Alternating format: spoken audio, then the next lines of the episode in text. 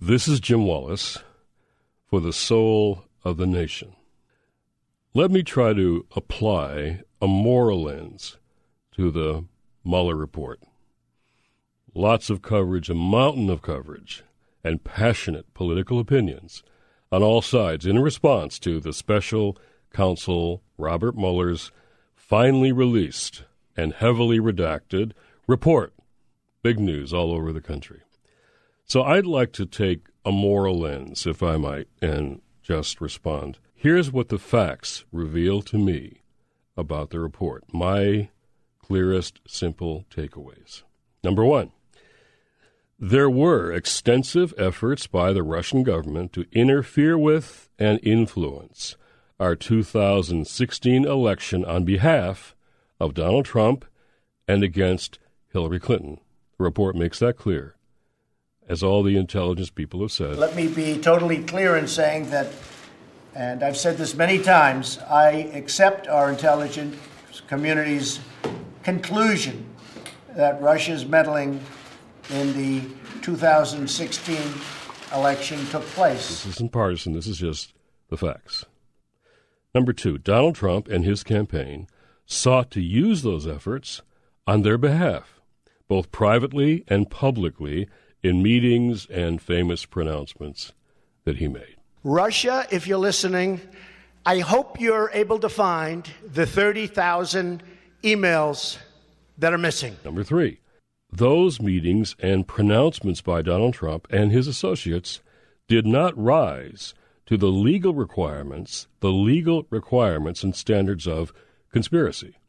And Trump has indeed been exonerated of those charges of conspiracy. The special counsel's report states that his quote, investigation did not establish that members of the Trump campaign conspired or coordinated with the Russian government in its election interference activities. So, whatever he said and did and how he wanted to benefit from the Russian interference, nothing rose to that legal level, which was of conspiracy.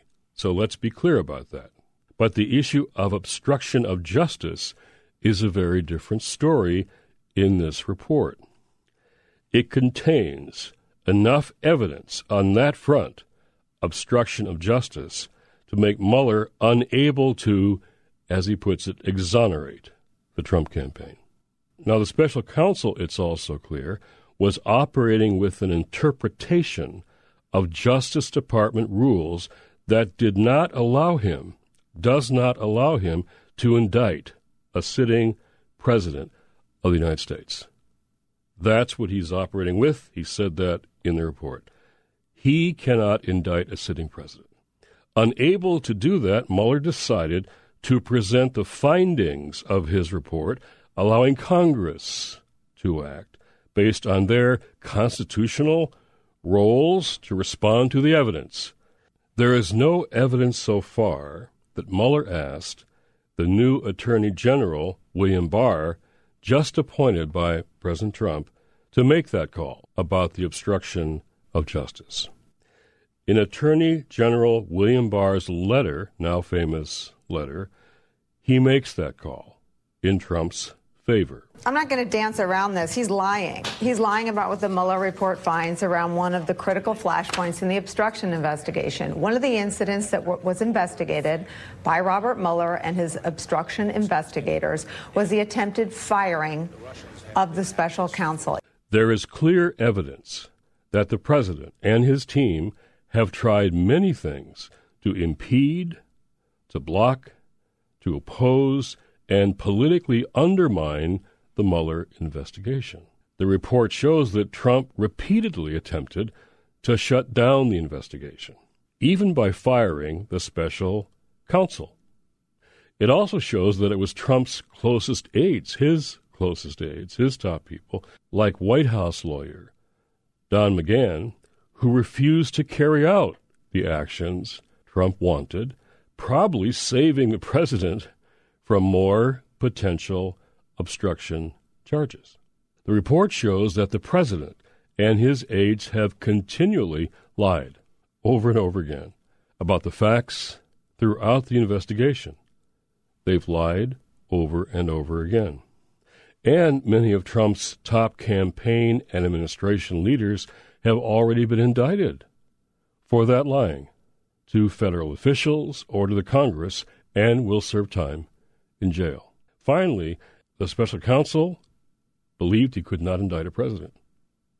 But the offenses that the report lists would have indicted and sent to jail anyone else who is not the President of the United States. So, in conclusion, from a moral lens, such continual lying and attempts to cover up unethical and perhaps illegal behavior should not be acceptable.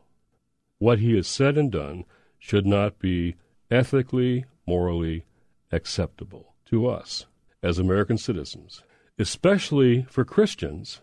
The acceptance of such attacks on the truth are morally indefensible, especially when they are excused, justified by literally Faustian bargains for political agendas and political power. So I conclude on this now. Faith is now at stake. Democracy is now clearly at stake. Personal integrity is now at stake. The evidence of evil is now revealed in the Mueller report. So the evidence of conscience must now be revealed by us. This is Jim Wallis for the soul of the nation.